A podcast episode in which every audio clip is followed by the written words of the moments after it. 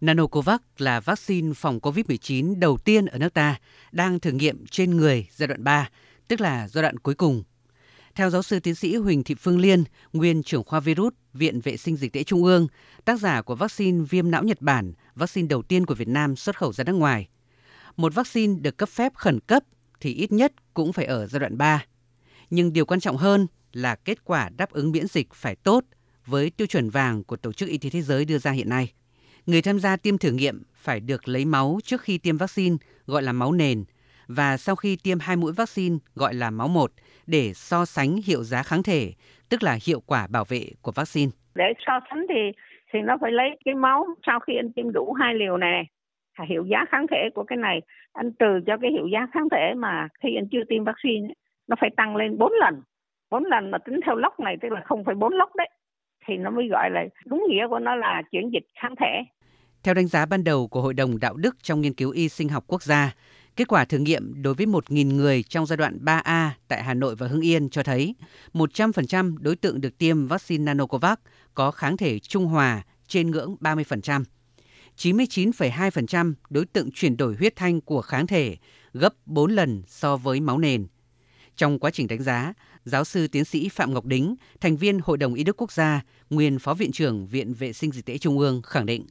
Hội đồng Đạo đức của Bộ Y tế là một cái cơ quan hoàn toàn độc lập về khoa học cũng như là uh, các cái vấn đề khác về phát triển các cái chế phẩm thuốc, trong đó có vaccine. Và Hội đồng Đạo đức không bao giờ cho phép bỏ qua được bất cứ một cái khâu nào.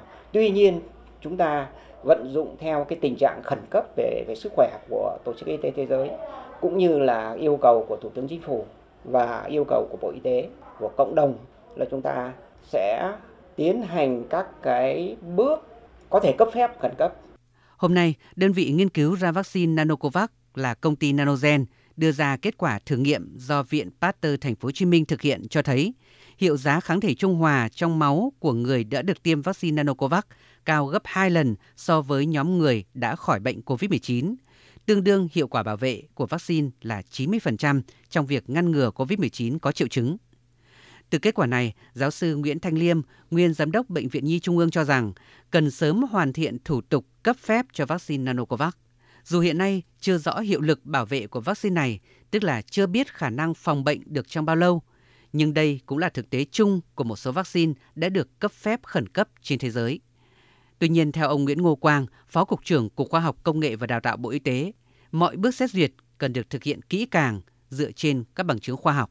Ta đánh giá sơ bộ kết quả ban đầu của giai đoạn ba và thúc đẩy cái việc mà triển khai để đảm bảo được cái tiến độ với cái mục tiêu để có cái vaccine trong nước sản xuất sớm nhất theo đúng chỉ chỉ đạo của Thủ tướng. Thì dự kết quả là Hội đồng thống nhất đánh giá là cái vaccine của Nanogen là an toàn, bước đầu có tính sinh miễn dịch.